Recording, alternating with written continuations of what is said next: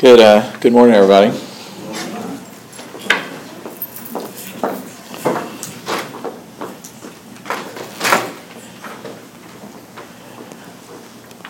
So Isaiah chapter 44. So we'll uh, get started. So uh, last week, uh, Daddy made the point that as God promised the nation of Israel that He would get them through adversity to come, that He's not only capable of doing that, but He is inclined to do that. He wants to get us through the adversities that we face as well. And uh, today's passage uh, continues the, the larger theme that that's basically, you know, we've got God on our side, or I guess more accurately, God's got us. And uh, He's enough for us, and all comparisons and any lesser little g gods are really nothing, of no account whatsoever. I can see most everybody.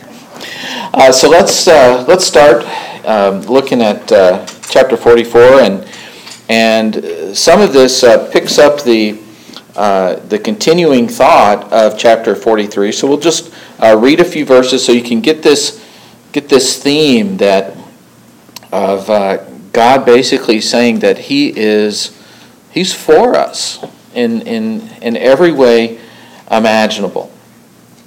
In verse 1 it says, But now listen, O Jacob, my servant, and Israel, whom I have chosen. Thus says the Lord, who made you and formed you from the womb, who will help you. Do not fear, O Jacob, my servant, and you, Jeshurun, whom I have chosen, for I will pour out water on the thirsty land and streams on the dry ground. We, that's a phrase, of course, we've encountered before streams in the desert. I will pour out my spirit on your offspring and my blessing on your descendants, and they will spring up among the grass like poplars by streams of water. This one will say, I am the Lord's.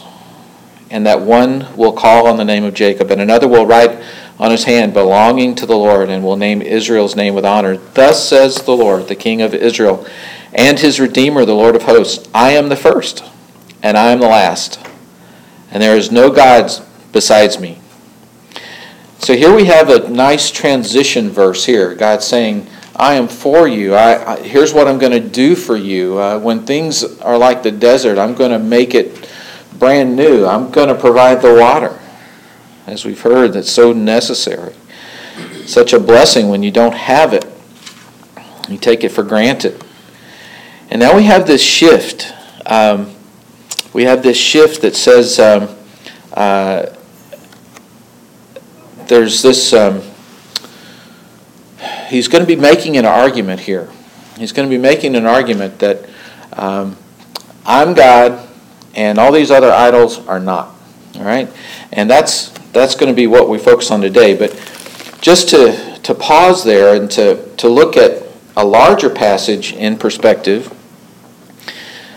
one commentator that I've been following along um, somewhat in my study goes all the way back to, to chapter 42 in verse 10 and says that, that this big unit basically has a following outline. It says basically, with certainty, Israel will be delivered from captivity.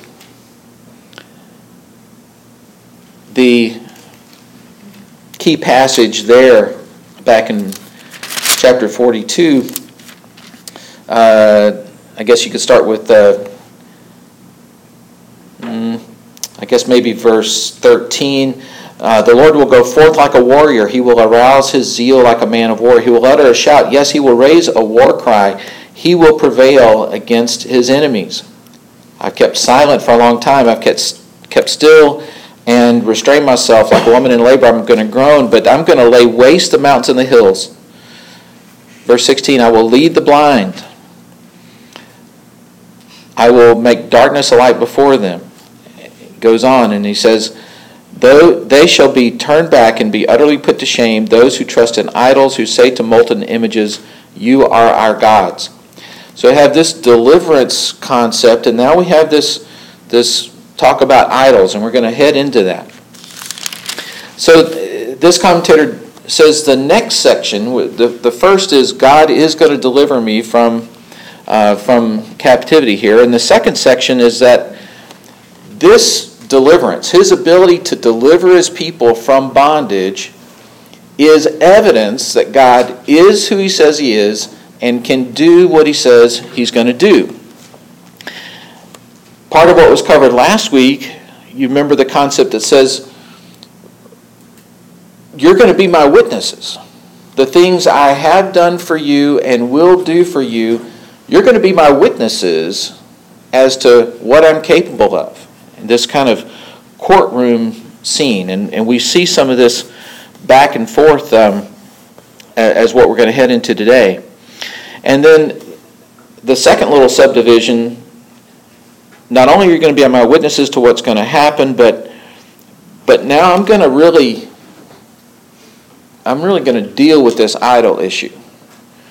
Um, I'm God.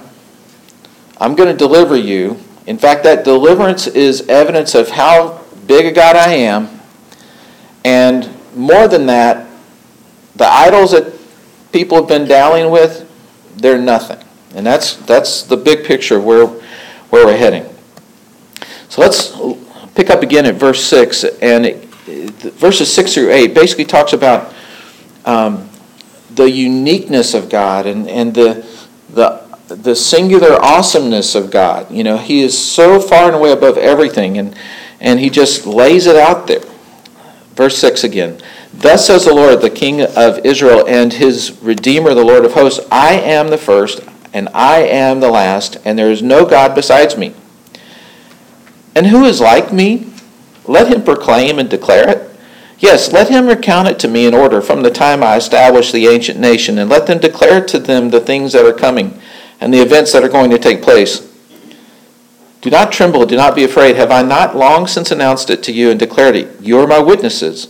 Is there any other gods besides me? Is there any other rock? I know of none. In paraphrase, it's like I'm the first and last. From A to Z, there's nothing before the A, and there's nothing after the Z, and all that stuff in the middle, there's nothing there either.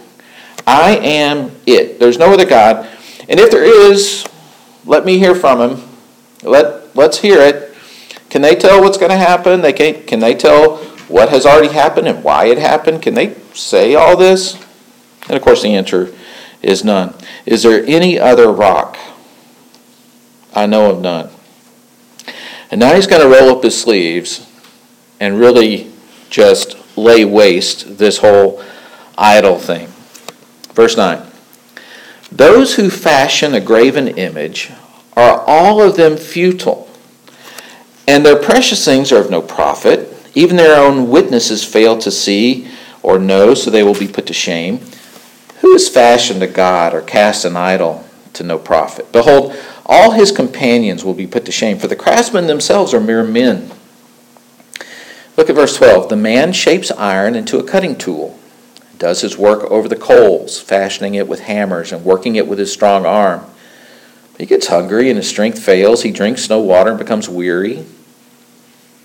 Another, that is another craftsman, verse 13, shapes wood. He extends a measuring line. He outlines it with red chalk. He works it with planes and outlines it with a compass. Makes it like the form of a man, like the beauty of a man, so that it may sit on a horse. Now, in verse 14, he starts talking about the wood and what's going to happen with this wood. It's, it's such a great argument. Surely he cuts cedars for himself and takes a cypress or an oak and raises it for himself among the trees of the forest. He plants a fir and the rain makes it grow. Then it becomes something for a man to burn. So he takes one of them and warms himself, and he makes a fire to bake bread, and he makes a god and worship it, worships it. He makes a graven image and falls down before of it. Verse 16, look at the irony here. Half of it he burns in the fire, and over this half he eats meat as he roasts a roast and is satisfied, warms himself, and says, Aha, I'm warm and I've seen the fire. But the rest of it he makes into a god, his graven image, and he falls down before it and worship and praise to it. Deliver me, for thou art my God. Isn't that crazy? What a great argument. I know we got some woodworkers here. You take your piece of wood, you cut it in half, half of it you light up the stove, and half of it you make something that you bow down to. Is, have you ever heard of a of a more logically concise, brilliant argument against the things that we make with our hands, the things that we come up with, that we decide we're going to put on a pedestal and we're going to bow down to. Doesn't it seem so silly? What happens if you burn the wrong half? What happens if you burn the wrong half? Uh, maybe that's the right thing to do is to, is to burn the wrong half. Um, so crazy. So crazy. I mean, he's just highlighting the idiocy of the, of the things that we do, the substitutes that we come up with for God. And it's easy for us to, you know, most of us don't worship these things, but hold that little bookmark there because it's going to hit home for us. Verse 18 They do not know, nor do they understand, for he is smeared over their eyes so that they cannot see, and their hearts so that they cannot comprehend. And no one recalls, nor is there knowledge or understanding to say, I've burned half of it and baked bread over its cold, and I roast meat of it, and then the rest of it I make into an abomination, and I fall down before a block of wood.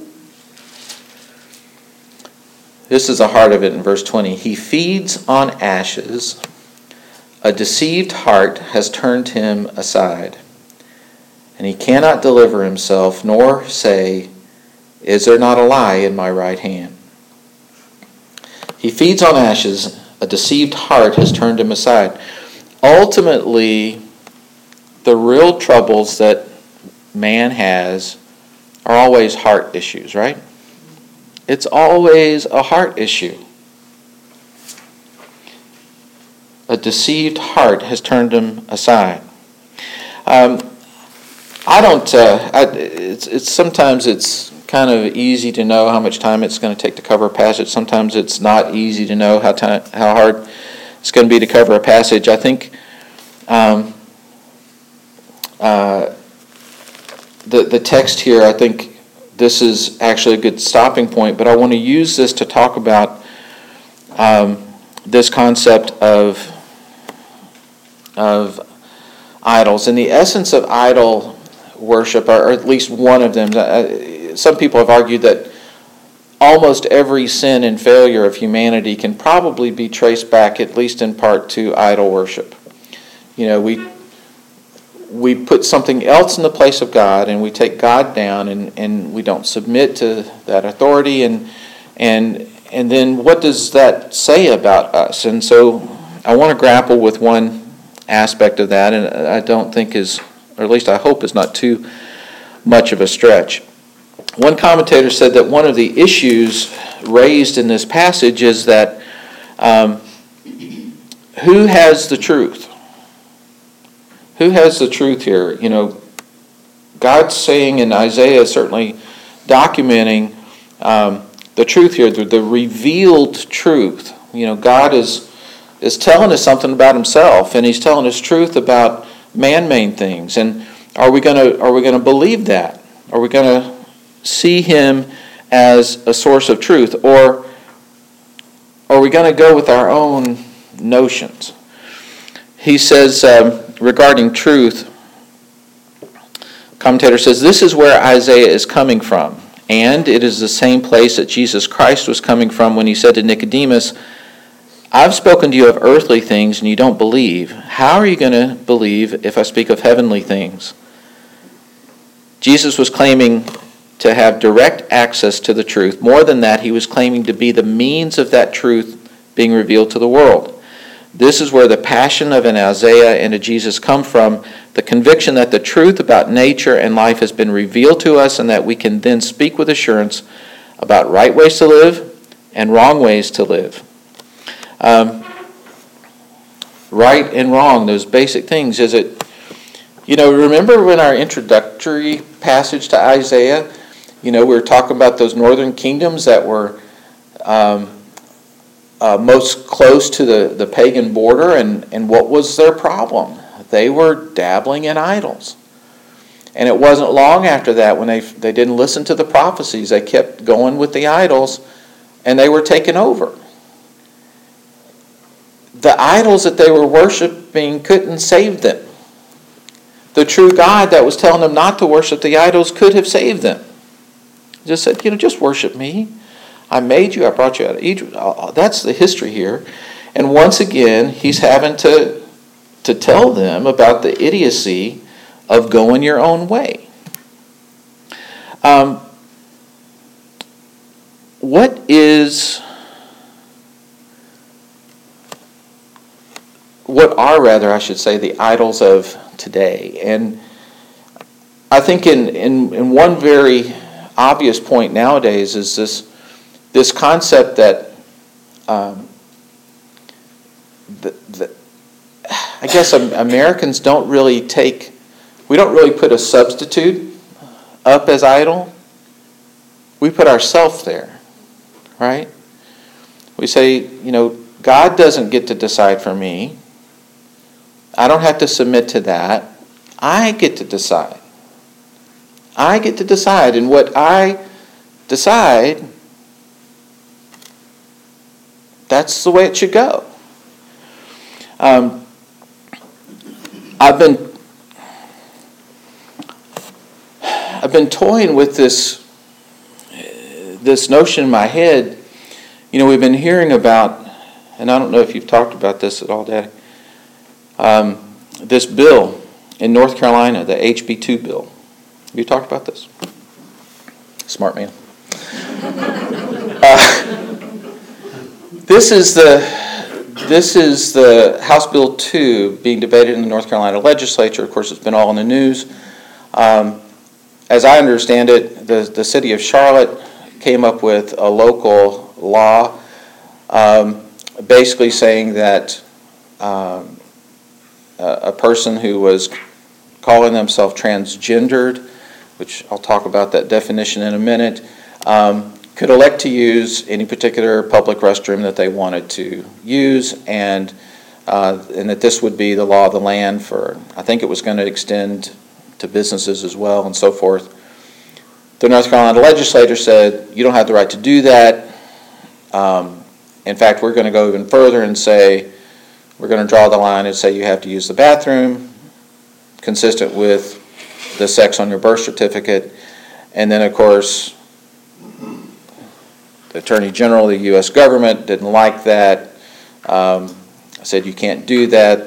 Both government entities are suing each other. Um, uh, the, uh, the pressure from Washington has been exerted over the entire nation through edicts concerning public schools and saying all public education all those receiving government monies who are involved in public education have to behave a certain way. And something that's just kind of struck me that the logic there is um, is just it's flawed to me. And so I tried to to diagram this out in my mind, and and this is kind of as far as I've gotten. And again, I think that this will be an application of Scripture. Um, obviously, there's going to be some things here that are only my fault. Um, so, here is what I understand to be the typical argument of, a, of the transgendered community. And basically, transgender apparently refers to someone who simply identifies themselves as being uh, of the opposite sex than, the, than which they were born. Um, that's, that's the notion. And if you read, even in, I tried to look and see what the medical definitions were, and they say that um, if you are such a person that you might be bothered by this and have something called gender dysphoria. Dysphoria means uh, feeling bad about something. Um, and, uh, and then that's the problem that apparently needs to be fixed. So here's the argument uh, I'm a male, but I identify as a female. I'm not happy about being physically male. Therefore, I need to live as female in order to be happy. Furthermore, society needs to accept my choice to be female. And I believe my insurance company should pay for me to be as female as possible. And I believe it is wrong for society to restrict the expression of my behavior related to that choice. And the government should be willing to infringe on the privacy of others so that I don't have to feel uncomfortable. That seems to me to be the gist of the argument. That makes me feel uncomfortable. Here's the thing. Here's, here's the thing. I think the logic, if you apply it to any other circumstance, it doesn't, it doesn't work. In fact, there was a very nice article in the editorial portion of The Observer by a gentleman who was uh, an African American gentleman very much involved in the civil rights movement, and there's been this move to try to say that that this transgender thing is a civil rights thing, and he says no, this is a slap in the face to those who uh, those of us who've been trying to get uh, civil rights uh, in the white versus black thing. And he said, How dare you put these in the same argument? He makes a very good case for that. It gets a little silly when you realize the ultimate, the ultimate thing is it's all based on this person deciding that there's something different than how they were born. I'm going to apply the same logic to this example. I am Caucasian, but I identify as a Native American, specifically a member of the Catawba Indian Nation. I'm not happy about being Caucasian. I need to live as a member of the Catawba Nation in order to be happy. Therefore, the government should give me access to all the rights and privileges of being a member of the Catawba Nation. You say I'm being unreasonable? You question my argument? Now, I know I look very pale. but from my earliest days, I felt that my skin tone and my brain were in conflict. Every time I'd watch cowboy and Indian movies, I'd find myself rooting for the Indians. I like history, archery, and my pottery skills are improving. Now, I recognize that my DNA doesn't have much in common with the natural members of the Catawba Nation, but if you gathered up enough people like me and looked closely enough at our brain scans, you might find something that we have in common. Now, I recognize that those who are born into the Catawba Nation might be uncomfortable if I start using services and resources that were set aside for them. But it's simply not appropriate to withhold those from me because if you do, I'm going to experience mental anguish that cannot otherwise be relieved. Thus, you simply have to do it. Same logic, right? But it sounds silly, doesn't it? This notion that we get to define our own truth, it doesn't really, it doesn't really compel me that much. Now, I need to add, since this will be on the internet, the following disclaimer. I have full respect for the dignity of our Native Americans, including that of our neighbors, the Catawba Nation, and I would fully expect them to not acquiesce to my demands to join their tradition. And of course, I'm being absurd to make a point. Rather, I would expect them to recognize that I didn't belong. I'm sure they'd be happy for me to learn about their tribe and culture, but that there were certain privileges that I would never qualify for. I fully get that there are those who, for a lack of a better phrase, don't feel comfortable in their own skin. The options appear to be, in general, change what you can and accept the rest. Here's the tricky part where do you draw the line? We're okay if we change our clothes, if we change our hairstyle, our hairstyle, we're okay if a person wants to change the shape of their nose or the shape of some other curve on their body. But where's the line?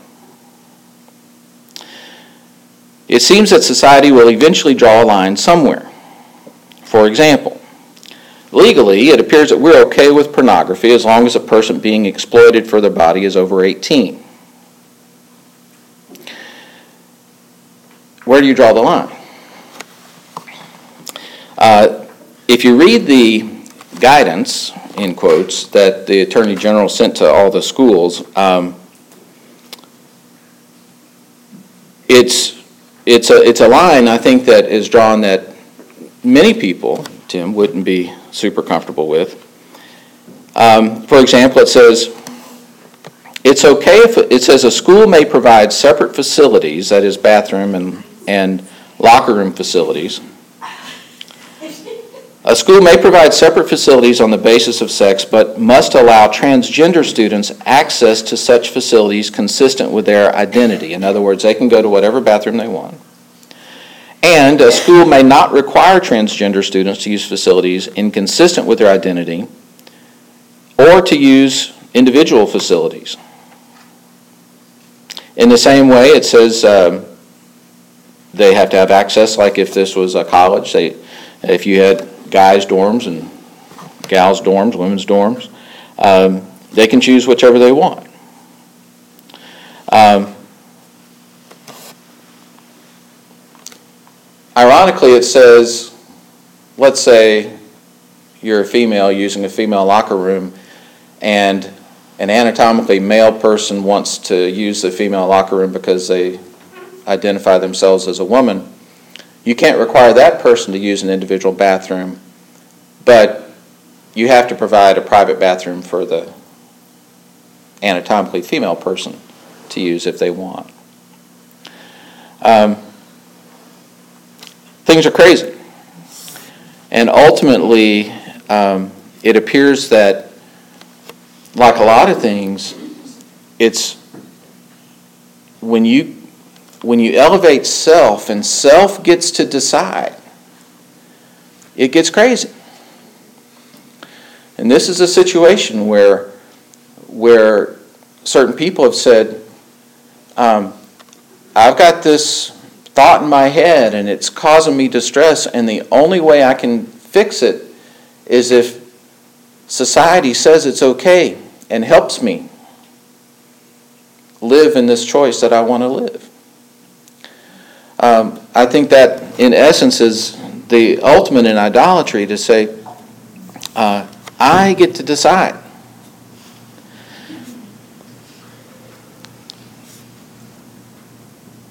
Let me kind of complete my argument a little bit.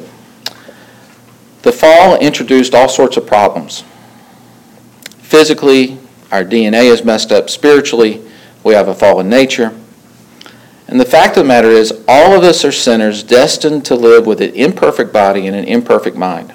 I get that, right? I get that there are people with different inclinations.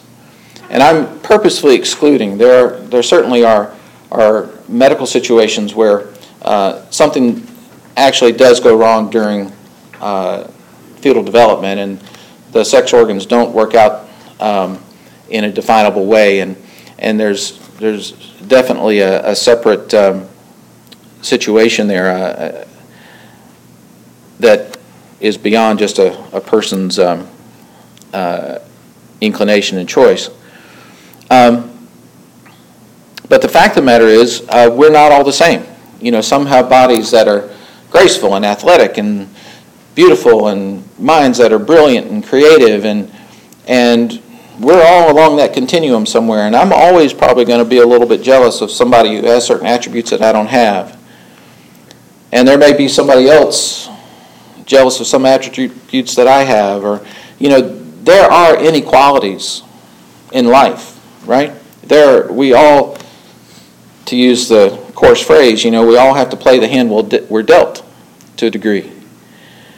But when we when we're when we're faced with a reality that we don't like, we don't create some idol that says it's okay, even if that idol is ourselves. Rather, we submit to God because ultimately if you go this other way, you're saying, let's say you were one of those people who says, you know, I'm just, I'm not, I'm, I know I'm got guy parts, but I'm not feeling like a guy. Let's say that does cause you mental anguish. Can God help that person? Absolutely. Can God help? Can good, gracious Christians rally around that person and say, We know you're struggling with this. We love you through it. I mean, can that happen? Absolutely.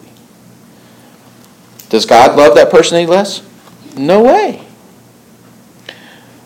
But for the person to say the, the only way I can be happy is to, to live in a way that's different and expect everybody else to make it okay, to me that's saying God's not good enough to help me. The government's got to help me, society's got to help me, because God's not good enough. That seems like what it's saying to me.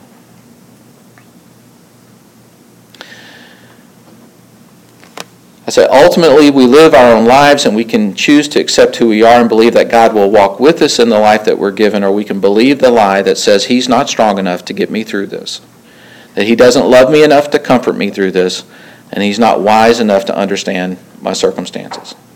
In essence, that's what we're saying otherwise. The commentator wrote in one section, and this was written probably 15 years ago.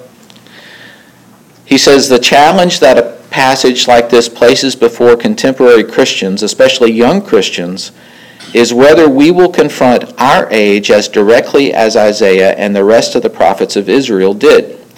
This will require increasing courage and the willingness to be rejected and ultimately disenfranchised.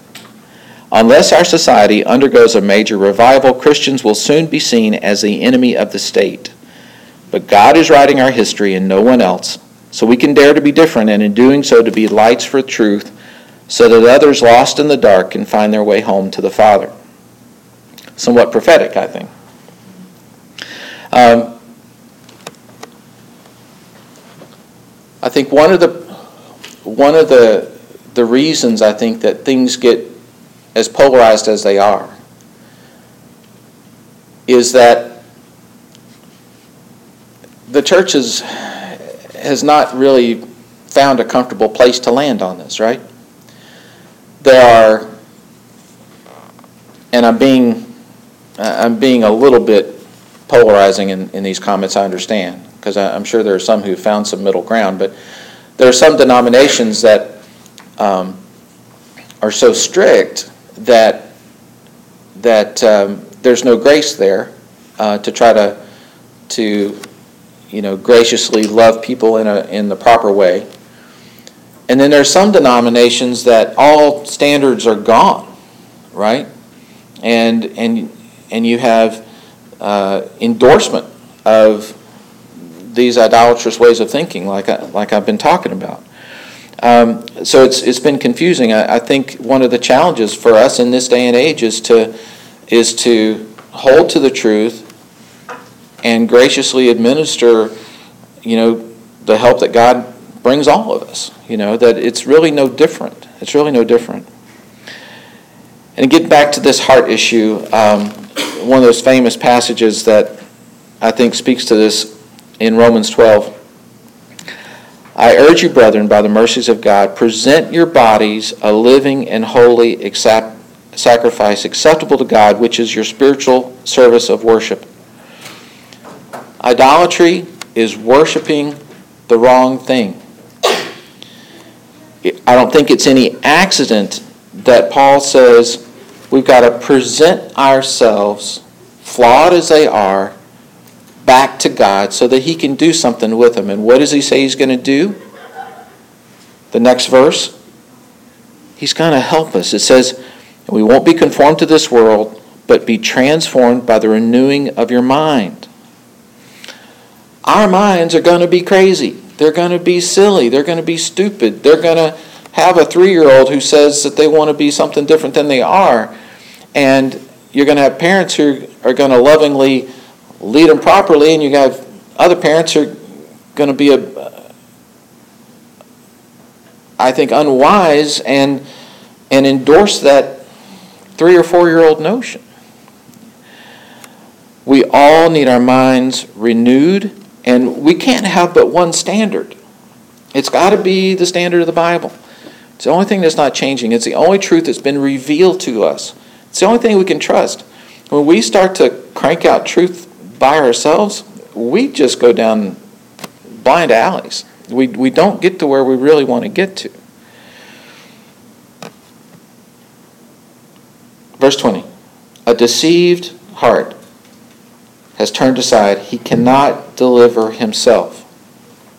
Cannot deliver himself. Who of us can deliver ourselves? None of us. Only by God's grace.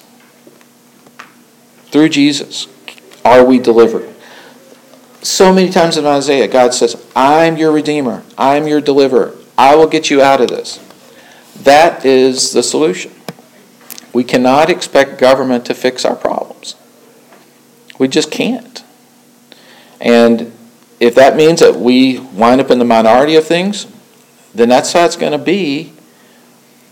And I think, you know, it's certainly going to be appropriate for us to pray for our friends and neighbors across the state line, um, for our local teachers and our local school boards who are going to be struggling to grapple with these guidelines at the risk of being threatened and all this sort of stuff. It's tricky territory.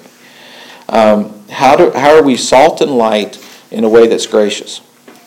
Now, the only, maybe not the only thing, but one of the encouraging things is we have to remember that all of the New Testament was that written to a group of people who had a nice Christian government to work in? No. Was that written to a culture that believed the things of the Bible necessarily? Not really. Was that written to a group of people who, you know, said just, you know, let the government fix your problems? No. It was all about changing the heart from the grassroots up. And when there was an opportunity, when Paul had the ear of a government official, he laid the truth out there, but it was always in a gracious way. And he wasn't asking the government officials to fix his problems. In essence, he was actually trying to help the government official fix his own problems.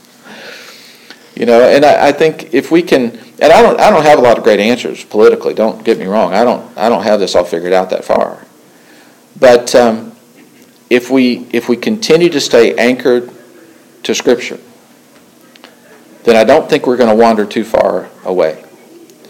And if we, if we have that that delicate combination. You know, Jesus came in a spirit of grace and truth.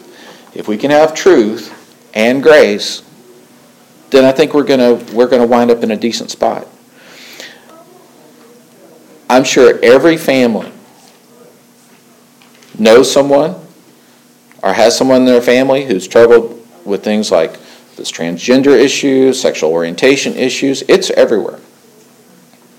Um, but grace and truth that's what we, you know, and that's different than saying, pat on the head, everything's going to be okay. That's not the same. You gotta have, you gotta have both. Um, I hope I haven't wandered too far from a field, Danny. Um, but uh, you know, Isaiah was a prophet, and he was confronting the things of his day and the ways that things were gone astray. And there are folks that are trying to do the same thing in the world that we're living in, and and we're on the front lines. So um, pray hard, gird up, like it says in Ephesians 6, because the battle is right outside your door. And uh, I pray that God lets us all do the best we can. Uh, any comments? Uh, we'll close a little early so they can get in here. I think that's because a lot more rape and stuff that matches. It's hard to know what the ramifications will be, but uh, certainly I think a lot of people have worries about about it. Yeah. Doesn't it somewhere in scripture say there was no king and everyone did what was right in the sight of their own eyes? Sure. Yeah. All right, let's pray. Father, we thank you for your word. And um, uh, I just pray that, that we can always use it um, as the only objective lens we have through which to view the things that are happening in front of us. Uh, help us to, um, to understand it well enough and to be sensitive to your Spirit enough that we can be both salt and light, both grace and truth, and that um, we can go forward uh, as those who claim your name in the way that you'd have us.